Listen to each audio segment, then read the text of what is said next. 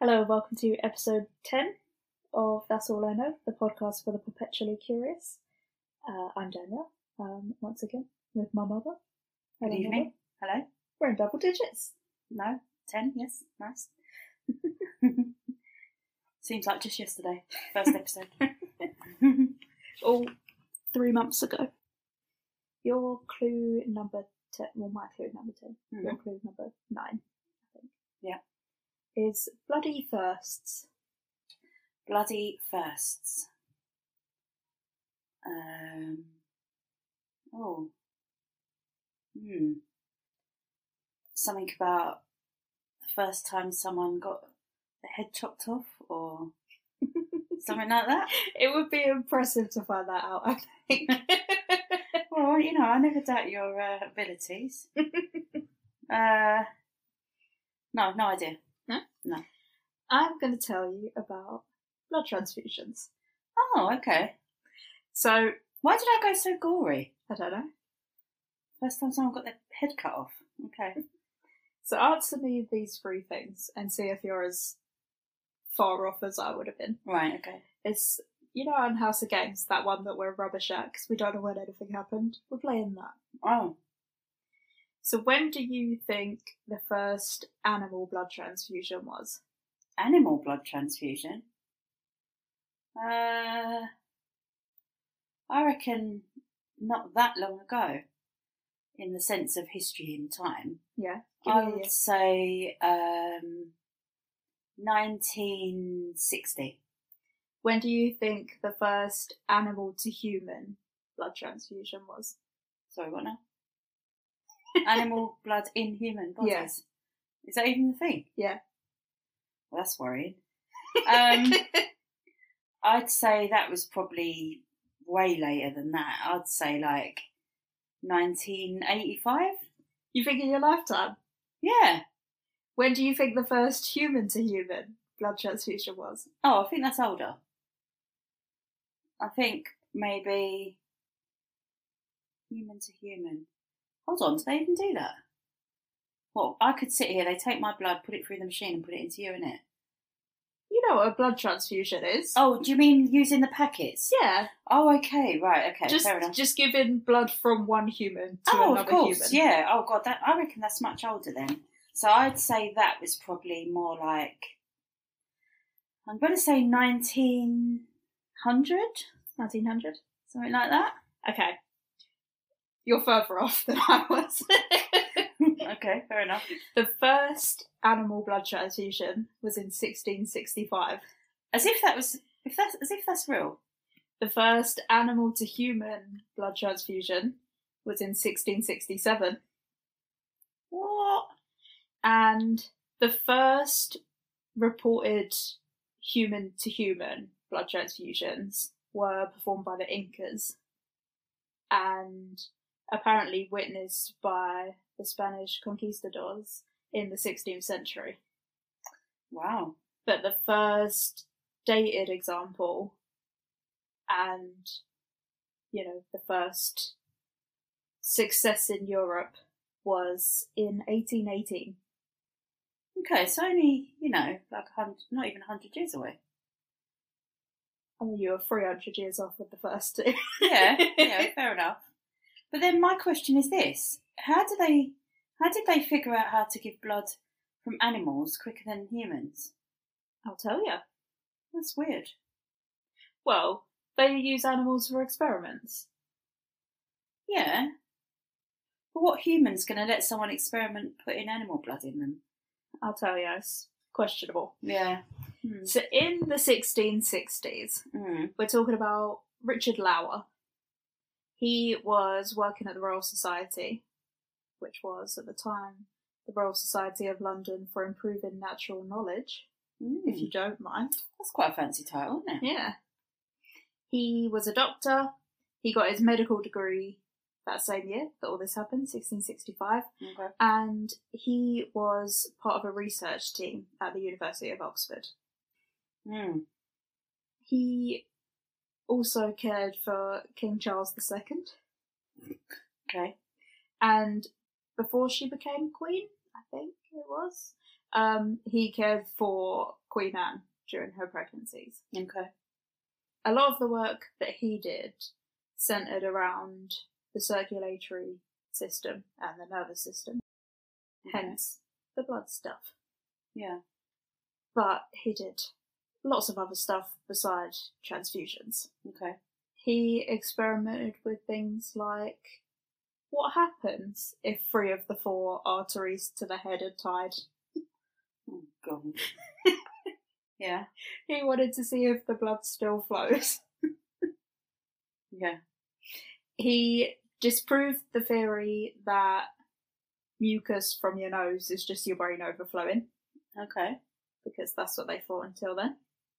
Right. But he was like, no, no, no.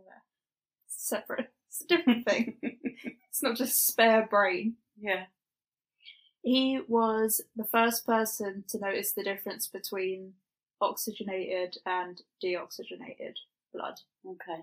So difference between the blood coming from your lungs and Yeah. Going out. coming from the rest of your body. Yeah. If I was on QI right now, Yeah. and I asked the following question, Yeah. do the sound if it's the right sound for what I'm about to say, right? so, is that um, did he discover then that your blood's really blue inside you, and it's red outside? Is that a wow wow wow wow? is it? I thought it's really blue your blood inside. That's why your veins are that colour and stuff. No, your deoxygenated blood is just darker red. Ah. okay. It's I've, I I read something one time that said, you know, they're all like, oh, royals are all got they've got blue blood, Mm. and then I read a- the red the thing that I read was like, everyone's actually got blue blood. It's only red when it's cut and it's exposed to the air. Everyone's actually got blue blood. see, I think someone can tell us we're wrong. I don't know. I think that your veins look blue or green because of like diffraction or something through your skin. Oh. Okay. That might not be gonna right. have You to- could be right. I, I hope I am, but I don't know. I definitely read that one time because it was all to do with people saying about, you know, royals have always got blue blood Mm. or whatever. Oh well. Anyway. So, alongside all that, Mm. he became the first person to perform a successful blood transfusion between animals. Okay. In February 1665, he managed to transfer blood directly from one dog to another, hmm and according to him, there was no sign of discomfort or displeasure Okay. in the recipient dog. Mhm. That was the questionnaire after the transfusion that the dog filled out, was it? No, he's not saying there was no discomfort, there was no sign of it. Oh, okay. It was it wasn't a self evaluation. Yeah. So because of that, it was a success, even though I think the donor dog died. Oh my god. How was it a success then? Well, because the one receiving the transfusion lived. Right, okay. But you obviously didn't master how much to take out of the donor dog. So that No, it could so stay his- alive.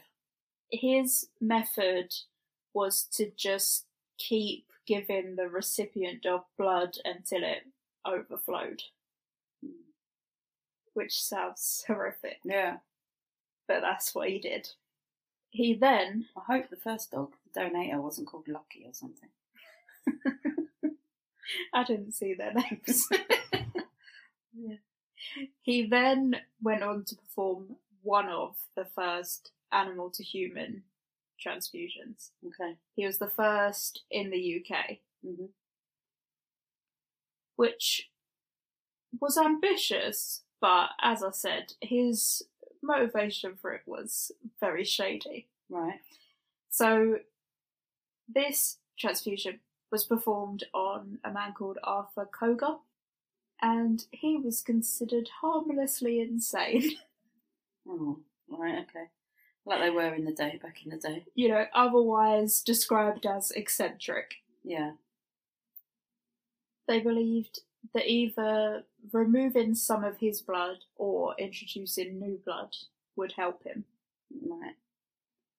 They believed Mm. that exchanging blood could balance people. Right. So, giving the blood of a livelier animal to a shy person would make them more outgoing, and giving someone the blood of a gentle animal would calm someone down. Okay. I can see the train of thought, but where's the proof? But well, anyway. that's what they're trying out. Mm. So they, with his consent, they did do this transfusion, and they gave him sheep's blood. Right.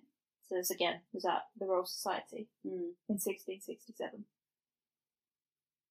He survived, and he was given 20 shillings, which is the equivalent of 173 pounds for his In trouble. today's money. okay. for having sheep's blood put in 173 quid. I don't think that's enough. I mean, he was putting his life on the line. Yeah. So would you do that for 173 quid? Probably not. Hmm. Hmm. So that was the first one in the UK. The first one in the world was in France by Dr. Jean Baptiste Dennis, Mm-hmm. which again, I'm not French. I heard it pronounced about seven different ways. I'm calling him Dennis.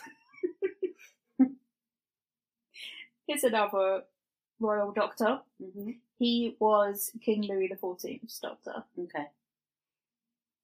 he also attempted a blood transfusion between dogs before this, but he abandoned it so that he didn't kill either of the dogs. Okay. Like during the attempt, one of them was looking a bit ropey, so he stopped it. Right. Okay. So he was beaten on that front, but he was first to do the animal to human one. Okay. So following his failed attempt, Mm. with the dogs. He carried out 19 more transfusions with dogs. They were all successful. Mhm. So he moved on to transfusions between species. Okay. So he started with transfusion transfusing blood from calves to dogs, or Oh, vice versa. Okay. He didn't And go then- straight from sheep to people like the other guy. No, he, he Mm. did it gradually. Right. Okay. So it started with calves and dogs, then used cows, horses, sheep, goats. And then on the 15th of June 1667, moved on to humans. So Mhm. the patient in that case was a 15 year old boy who'd been suffering with uncontrollable fevers for two months Mm. and he'd been treated with leeches by a barber surgeon 20 times. That's too many times to have leeches on your skin. Yeah. But they'd done that, no success. Hmm. Mm. So he was given 340 millilitres of lamb's blood. Okay. And he was reportedly fine by the next day. Cured I mean- overnight by lamb's blood. I mean, that's just a little over half a pint. Yeah. Which is not much in the No. grand scheme of things, is it? Yeah. Hmm. And he was cured overnight. Apparently so. Mm. His second patient was a middle aged butcher whose name I couldn't find as well. All of these seem to be unnamed. I think it'd be an interesting thing to have in your family tree. Yeah. It would. Again, his one was successful and he was apparently in high spirits for the rest of the day. But that He might also have been had lamb's literally. blood. Yeah, I think so. Yeah. But his mood might have been more to do with him going to the pub later. Definitely. Third patient. Third time, very unlucky. Oh, God, what happened? So this was Baron Gustav Bond. Mm. He was a Swedish politician. Do you reckon he turned up for the transfusion and went, Bond, Gustav Bond? Definitely. I hope so. I mean, it's Bond with an E. Ah, but that's That the best in the sounds ye the old same. days. Look, you had an E to everything, didn't you? So he was given two transfusions. Mm. The first one was successful, but he was supposedly killed by the second one in Paris. Okay, were they on the same day or? Now, no, they weren't. Right. But my problem with this is that the very first transfusion with the 15 year old boy Yeah. was apparently on the 15th of June, 1667. Right. Every record I could find of this guy says that he died on the 25th of May, 1667, in Hamburg. But it's also everywhere that he was killed by Dennis. So I, I don't know what the truth is. I mean, this is actually frustrating because it's one of those ones where it's just an admin error Yeah. on something that's now caused a massive confusion. You know, and you see this on certificates all the time, and you think to yourself, at the very least, get someone's death certificate right. or their record of death or birth. Like if you get marriage ones, christening ones, whatever's, they're not they're not the person's life. You know what I mean? Mm. But there's been loads of I've found loads of little errors on there, dates here or whatever. I mean, maybe it's maybe it was a different person, a different politician, maybe that he killed, but it's just sort of trickled down from there. But Mm. those two things are everywhere, but also can't both be true. No, So I'm not sure which one is right. right, okay. But in any case, why did he die of the second transfusion? Is it a different blood or? Good question. All right, Dennis's fourth and final patient right, was not dubious in the sense of like we don't know whether he did it. He definitely did it, right. but there was some question over it. I mean, how did he get another patient after bumping someone off? Maybe he never bumped that one off. We don't know. Right, okay, Maybe someone does. I don't. I couldn't find out. yeah. But this man was Anton Mori. Okay. And he today would probably be said to have been suffering from psychosis, Okay. but he was just the town madman at Right, the time. okay. Yeah. So he was abducted. He didn't he didn't ask to have a transfusion. Right. He was abducted, tied to a chair, and forced to undergo a transfusion in front of an audience. Not too stressful then. No, it's fine. Sounds like a good day to me. I mean, crazy business. Go on. This doesn't sound like a good day. After the transfusion, he suffered with fever, nausea, diarrhea, nosebleeds, black urine, fever, tachycardia, and abundant sweating. Mm. But he fully recovered in the days following. Okay. and was he any better than he was before? So his sanity lasted two months. And then he started like drinking and smoking and stuff. So it all went downhill again. Right. And he ended up worse than before. So he had a second transfusion, which again had some side effects, but it did ease his symptoms. Mm. Now, Dennis, he didn't want to do a third one, but Maury's wife insisted on it, Right. so he did one more. Except he had to abandon it after he had a fit during the transfusion and died the following day. The patient, not the doctor. Right. Yeah, the patient had a fit and then died the next day. Oh. But he hadn't been given any blood yet. We just had a fit.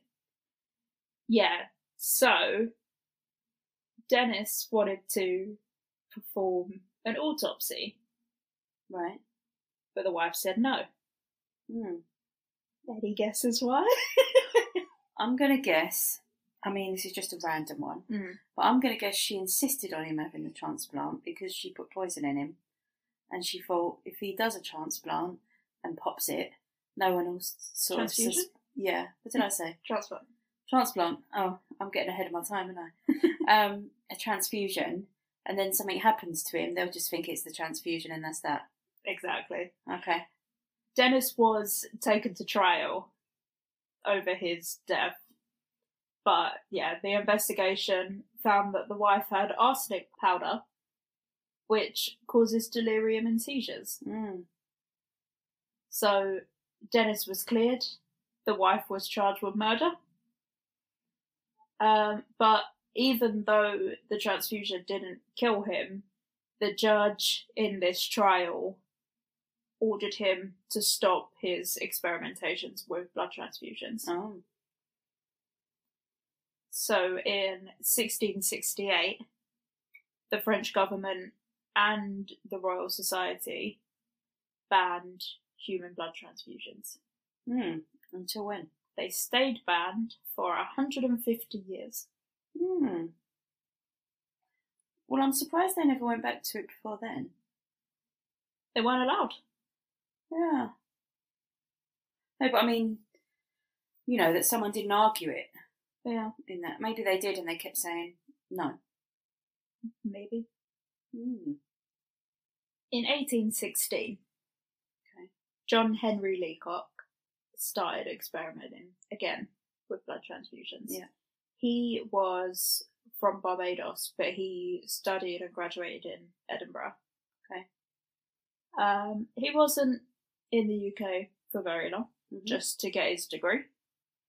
But he found through his experiments on cats and dogs that the donor and the recipient should be of the same species. yeah. Seems obvious now, but Mm. new discovery in 1816. Yeah. So he suggested that human to human transfusions should be attempted. Yeah. So he dropped that little suggestion and then left and moved back to Barbados. And it's recorded that he suggested that. Yeah. Somewhere. Wow, okay. Um, so yeah, he left that for other people to play with, Mm. and play they did. Mm. So yeah, all of the ones before that that were given animal blood, Mm. they only survived because they were given that little amount. Yeah. Like you said, what the boy was given wasn't much. Yeah. If they'd done like a proper transfusion, Mm. they would all be dead. Yeah. So it's 1818 now. Okay. And enter James Blundell. He is an obstetrician and lecturer of midwifery and physiology at Guy's Hospital in Southwark. London, yeah. He is the one that gets most of the credit, really, for human to human transfusions. But at the time, he gave credit to Leacock. Okay. So it is, yeah, still noted that it wasn't all his idea, but he is the one that did it, so he gets most of the credit for it. Okay. He noticed that a lot of his patients were dying in childbirth of Mm. postpartum hemorrhages, Yeah. and having learned that animal blood wouldn't help, he thought maybe human blood will help. So he started carrying out his own experiments Mm. to find a way to help these women. Yeah. So his experiments again started with animals. And he was the first person to attempt transfusions using syringes. Right. What had they been doing before then? It just directly from one to the other. Oh my god. Just open both veins, get the blood in there. Terrible. Yeah.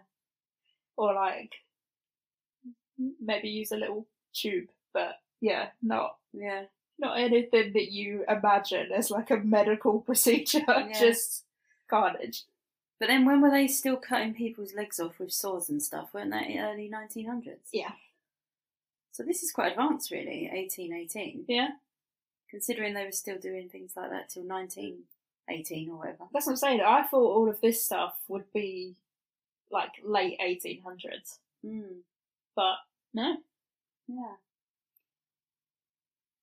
So, what he discovered in the process of all of this is that it's very important that you don't leave air in the syringe. Oh, God.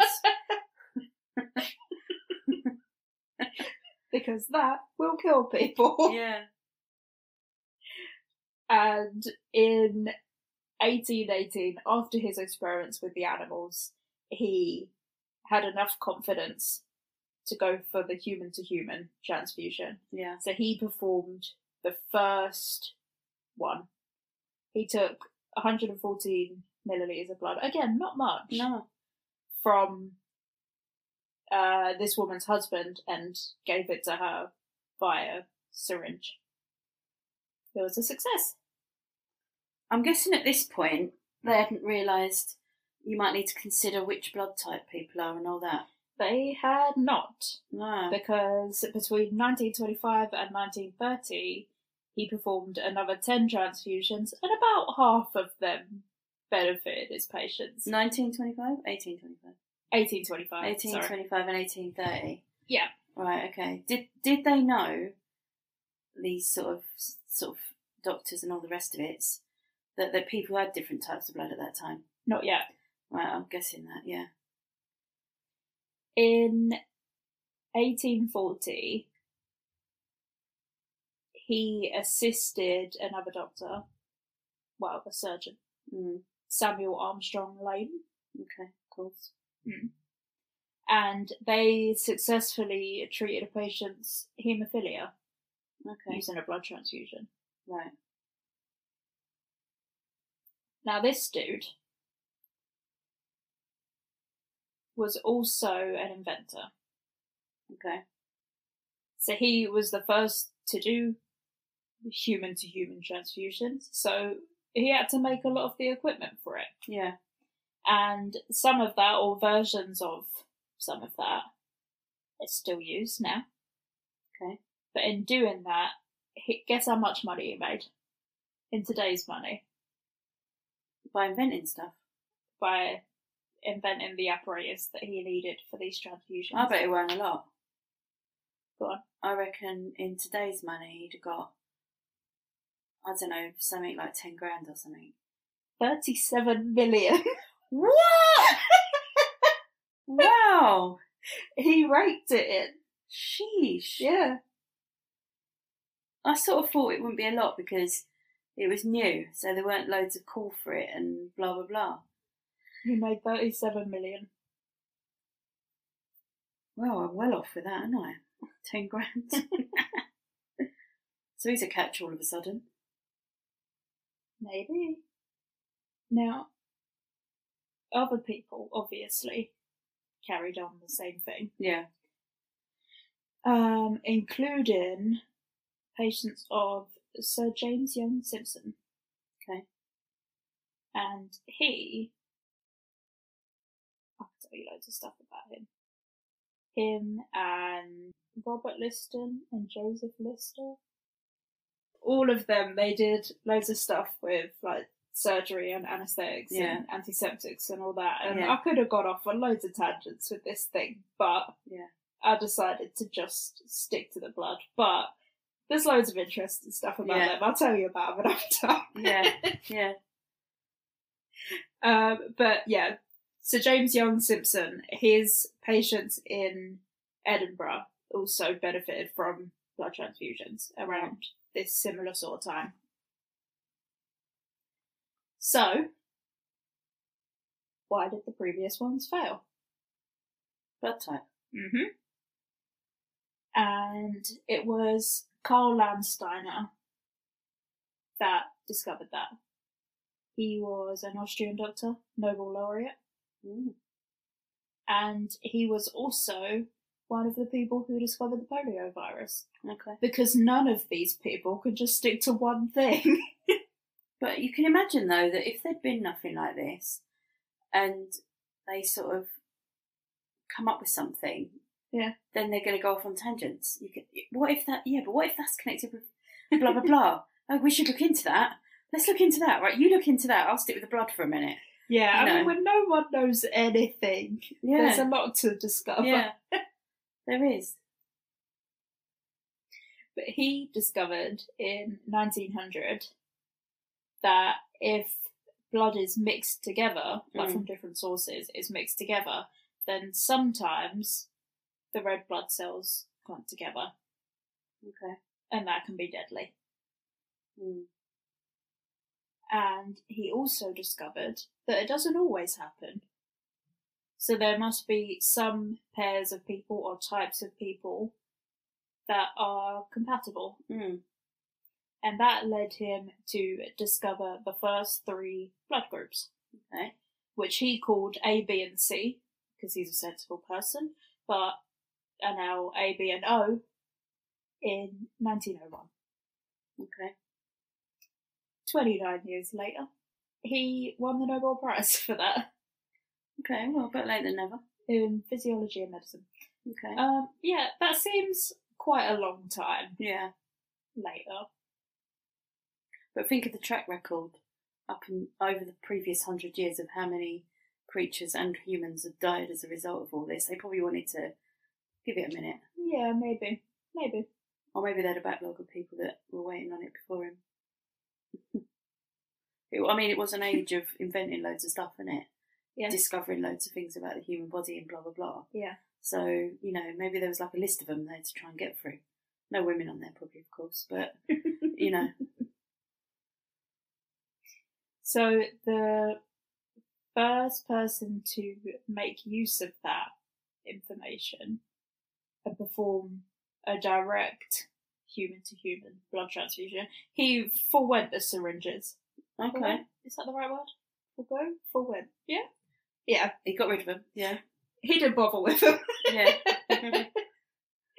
Uh, George Washington Cryle was the first person to perform a direct blood transfusion Okay. in Cleveland, Ohio. But using some of the equipment that the other guys In had invented, or No, just.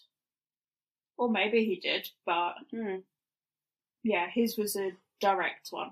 okay, So just hook the two people up to each other.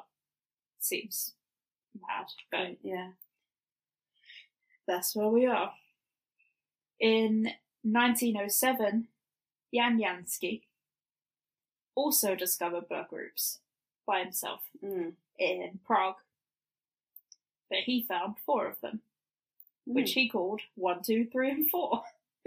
yeah, And apparently, the former Soviet Union states still use one, two, three, and four for okay. blood types. But So what are they? A, B, one, two, three, and four are O, A, B, and AB, yeah, respectively. So we've got two different classifications of blood types Yeah. now. And in America, we have Ludwig Hecton. He was experimenting with cross matching, Okay. i.e., E, testing the blood of the recipient and the donor to make sure that they can mix and don't Yeah. react badly. yeah. And that principle was first used by Ruben Ottenberg in New York in 1907. Okay. So they're all learning bits and borrowing from each other and testing it out in surgery and stuff. Mm. But so far, all of these have had to be done very quickly because they're not storing the blood. Yeah. They're either taking it directly from, or, you know, just forcing it to go directly from one to the other, or doing it by a syringe. But so that the blood doesn't clot, it all has to be done very quickly, Yeah. which is a problem. Mm-hmm. The first person to try and solve that problem was John Braxton Hicks, you know, the contractions guy, Yeah. another obstetrician Yeah. at St Mary's Hospital in Paddington. Nice. He tried to use sodium phosphate to stop blood from clotting, but it didn't work. Mm. What did work was sodium citrate. And that sometimes is still what's added to blood. Okay.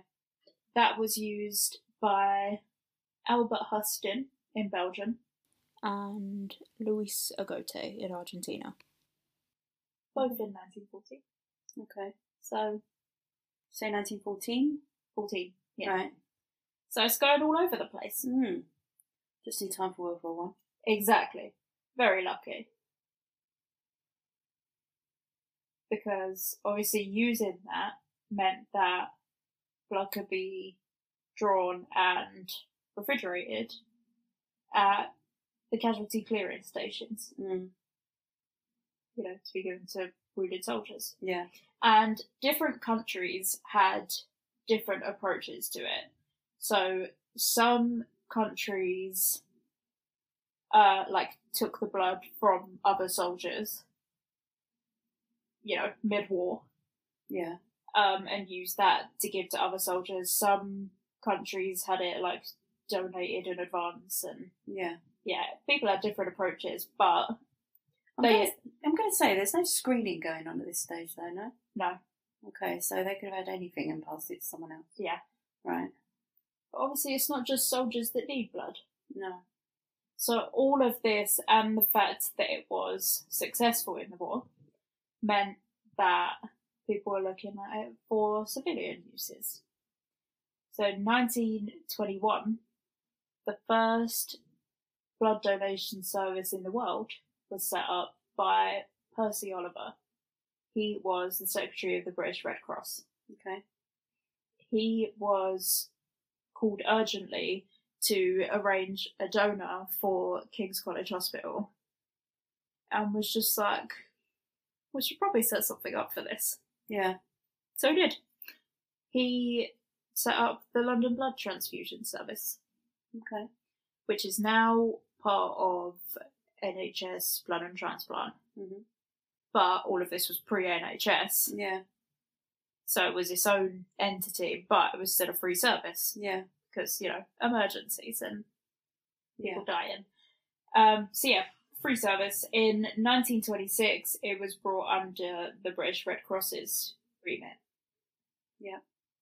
That they worked out by this stage how much they could take from one person, so that they were still sort of conscious and able to get on with their day. Well, I don't know is the short answer to that. Mm. I didn't actually read anything about people being killed by them taking too much. Yeah. There must be times that that happened, but I Yeah. haven't come across that. Okay. Um, but it seems like so far all of the volumes that were mentioned were really small amounts. So I don't know if that's because that's all they needed or because Mm. they were trying to be careful because they'd seen that happen with animals. Yeah. Yeah, I'm not I'm not sure. Yeah. But that was set up in London and then it spread to Norwich, Manchester and Sheffield. Okay. And then went international Mm. to France, Belgium, Germany, Austria, Japan, and Australia. Okay. They all set up their own blood donation services. And our one became the National Blood Transfusion Service Mhm. in 1946, and it was the first national service in the UK. Right. You know, after that, all sorts of stuff was. Yeah, the NHS came the next year, Yeah. 1947. Mm-mm. Yeah. You sure? Yeah. I know. I know that it was the same year my dad was born. I will bet you right now. What do you want to bet? It I was don't want- 1948. I don't want to bet you, but I will look it up while we're talking. but still, there's all there's all sorts of national stuff, like nationalised stuff. See, I told you it was 1948. It was on the 5th of July, 1948. Uh-huh. But I know, I know that to be a thing though. But Well- anyway, You don't. yeah, yeah. there were experiments in Moscow Mm. with blood transfusions as a means to eternal youth. Yeah. But that ended in disaster when, after receiving 11 transfusions, I don't know, I don't know how many they thought you needed for eternal youth, but more than 11, apparently. Um, Alexander Bogdanov, Yeah. pioneer of this whole treatment, Yeah.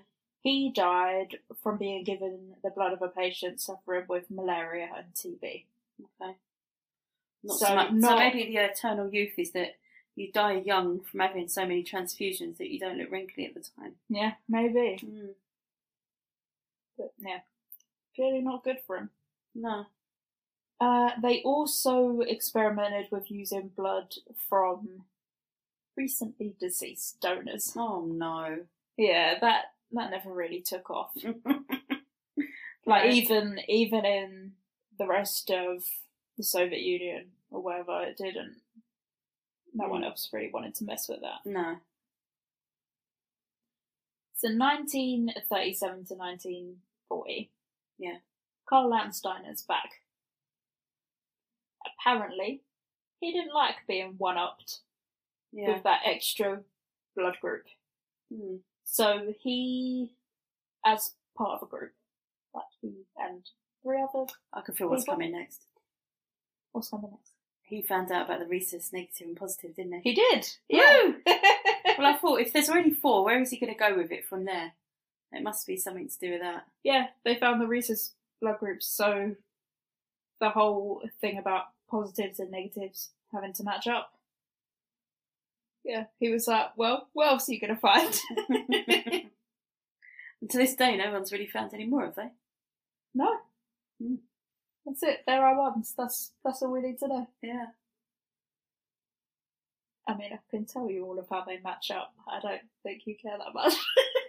I think I did used to know a bit about it, but for some reason it's kind of gone out of my brain. But it's something to do with you can have a positive of this one to match you a negative of that one, right? Or something. I mean, I know for a fact that my one Yeah. mixes with everyone. Yeah. And that's why everyone wants it. Mine's negative, but it mixes really well, so they that's why they always want us as donors. yeah, so mine can go to any positive, Yeah. But my but negative, not any negative. Yeah. yeah. my negative can go to literally anybody of Yeah. any blood type as well, not just the type that I've got, but any type and any mixture. Mhm. But I still think I think when your rhesus negative, it's still a bit unusual to have that, even though it mixes with everyone. That's why they want us as well, because I don't know that that many people have it. I don't think.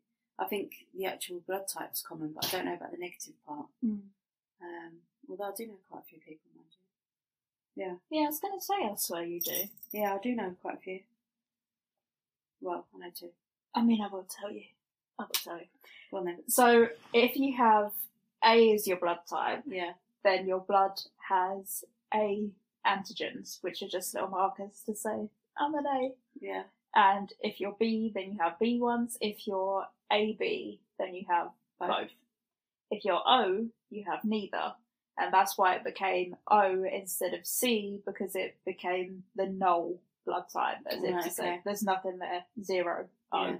Yeah, and your body reacts to anything it doesn't recognize. So if Mm. you're an A and you're given B blood, then your body goes, "We don't know about bees," and attacks it, yeah, and that's what causes it to clog and kills people. yeah, So if you're an A, you can get A blood. If you're a B, you can get B blood. If you're an AB, you can get either. A blood or B blood or AB blood Yeah, and any of them because O's don't have antigens for the body to react to. Mm. They can go to anyone, and it just sort of goes stealth mode.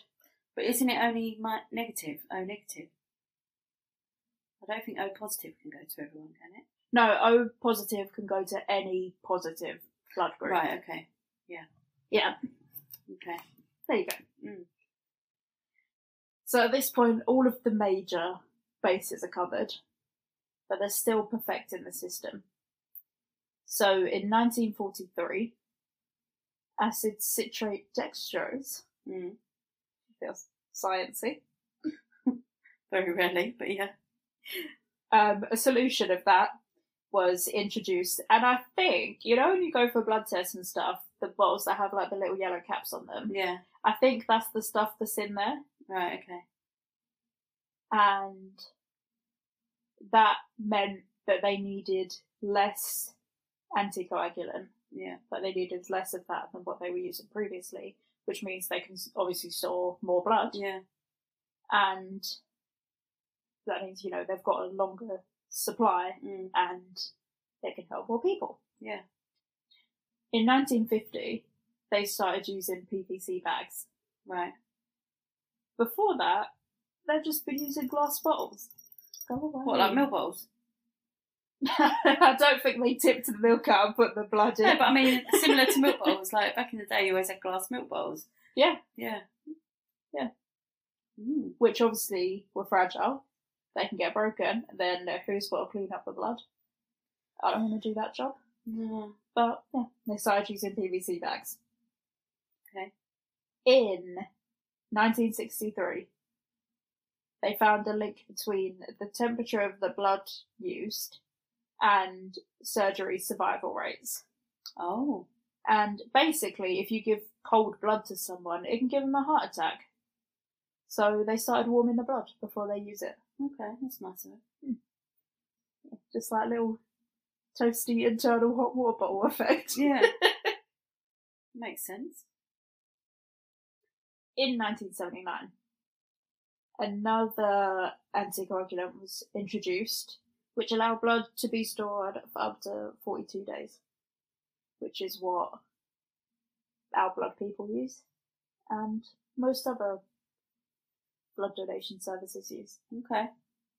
And in my experience, they do not need to store it for 42 days because you get the little text to tell you where it's gone. Where it's gone, yeah. Um, that's normally like a week later. Yeah. But they can, if they need to, they can store it for 42 days. Okay. And yeah, at different points they've started screening for different things. Yeah. And obviously, some of the rules about blood donation are sketchy. Yeah. But Of who can and who can't, yeah. yeah. But we're getting there. Yeah. And, you know, in the course of nearly 500 years, we've managed to go from let's steal a dog's blood to put in another one to Yeah. the blood systems that we have now. Yeah. And that's all I know about the history of blood transfusions. Wow. I mean, you know, it does take a while, doesn't it, to get there? Yeah. I mean, I suppose there's a load of technical stuff in between all of that, like creating dialysis machines and, you know, all the things that they do Mm-hmm. as part of that as well. Um, but yeah, I mean, you know, we're both blood donors and, you know, all of us are actually. Um, but yeah, I mean, it's good to know that you're giving some blood somewhere because you might need it yourself one day, you know. Mm. So yeah, I wonder how much sooner everything would have been discovered and developed and all of that if it hadn't been banned for 150 years. well, yeah, Or if they would have just kept killing people and not really discovered anything for a while. mm. Who knows? yeah, true. We'll have to find the alternate universe where the judge didn't ban it. Right, I've got some facts for you now. Go on, then. So these ones are all based on the sort of well, this one is um, the biggest, the longest, and the smallest. Okay. So you've got to tell me which one of these you think is true. Okay. They vary massively, by the way. They're not Okay. even related to each other in any way. okay, so the longest running American TV show Mhm. is Law and Order. Right. Okay. The smallest person or smallest woman, should I say, Mm-hmm. in the whole world is 65 centimetres tall. Right. UK, which, if you think about it in ruler terms, Uh-huh. it's just over two school rulers in length, right? Uh-huh. Okay, and then the largest population in uh, the world hmm is in Tokyo. The largest population in a city is in Tokyo. Okay. So, 65 centimetres. Yeah.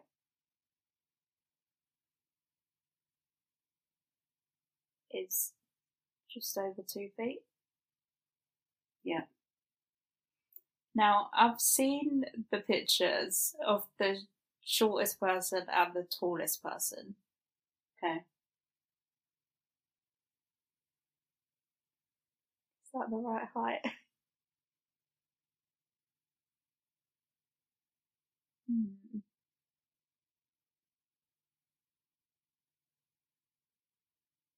What is that, like two foot two? I mean, you're telling me to go from metric, which should be what you know, into old money, which is what I know. Well, yeah, but you didn't teach me heights in old money. Um, I mean, in new money. I didn't actually know. Okay, so it is um, 63 centimetres. Um, 63. did I say 63? 65? I thought it was 65. 65. 65 centimetres. Um, I mean, is, yeah, because 30 centimetres is roughly like a foot, isn't it? Uh-huh. So yeah, so just over two feet. Uh, does Tokyo have the largest city population? Is Law and Order the longest running TV show? I bet that they're completely all over the place, nothing similar to each other. So Law and Order has been on for ages and is still on. mm, I'm gonna have to rush you. I mean, Japan is not the most populated country, so does it have the most populated city? I'm saying not Tokyo. Right, so now you're down to the TV show or the smallest woman in the world. I think. I don't think two foot two is the height that I've seen when I've seen the pictures of the two of them. Okay, But then she is very small. okay, Uh, I'll go Law and Order. we're going lower and older. Okay, obviously you're wrong, which is a delight to me. Okay, so the correct answer is Tokyo. Oh, okay. So in Tokyo, check this out. The 2021 population is 37,339,804 people. That's a lot of people. It is. That's a lot of people in one city. Mm. Okay. The Again, I shortest should have just asked Frederick. the shortest woman is 63 centimeters and I don't know how you didn't realize that I'd messed that up. I mean, that did make me think maybe it's not that because you did say different heights. Yeah, I said seven- 65. Yeah. Um and the longest running TV show is The Simpsons. Oh, yeah. Okay. right? So Yeah. The Simpsons has had 32 seasons. Mhm. Law and Order Special Victims is next with 22 seasons. I mean, it's the best Law and Order. But One Law of and the Order best. itself is actually fourth or joint third on the list with only 20 seasons. Okay. So The Simpsons, 32 seasons. Right, but when did they start? Because surely the longest running is the one that's been on for the longest time. I don't think Is that's that what they mean still The by it. Simpsons? I think they mean, you know, like the amount of time that it's run for.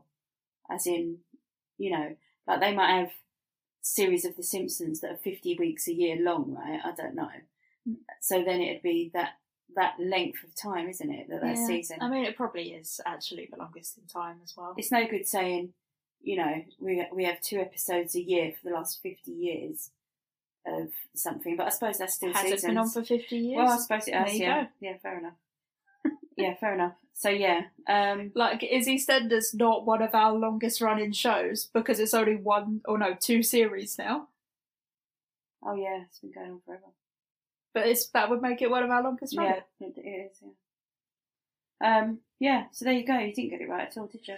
No. Um. But neither did you, so that's fine. yeah. So yeah, Tokyo's thirty-seven million. The second one after that is in Delhi, which is thirty-one million, Mhm.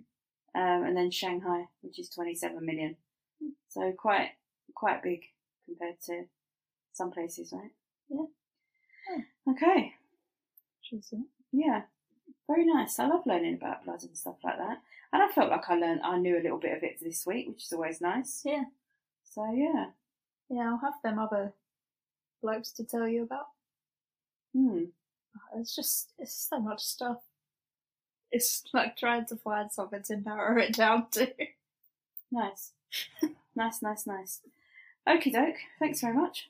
Cheers. Okay. Um, if you enjoyed listening to this, you want to learn some more stuff, then you can go and subscribe and follow us on Spotify or whatever podcast places, and on Twitter at TAIK Podcast, on Instagram at That's All I Know Podcast, and see you next week. See you later. Bye. Bye.